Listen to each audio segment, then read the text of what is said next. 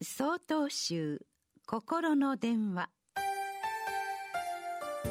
今週は「座禅週間」と題して山口県上尺工事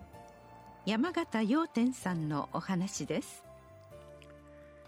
毎年12月1日から8日未明までのおよそ1週間曹洞宗のお寺では摂心と言われる座禅の行事が行われます。この期間は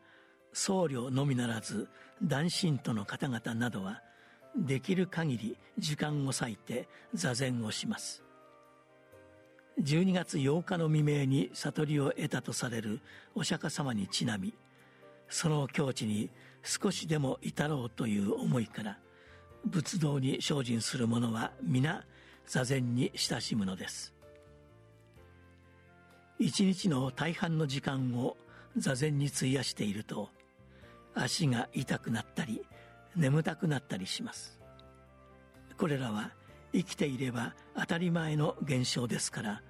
それを無視したり否定したりすることはできません。さらにお寿司が食べたいなとか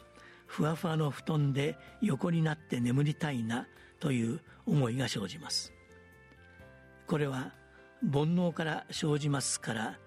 こうした能動的な感情は手放さなければなりません。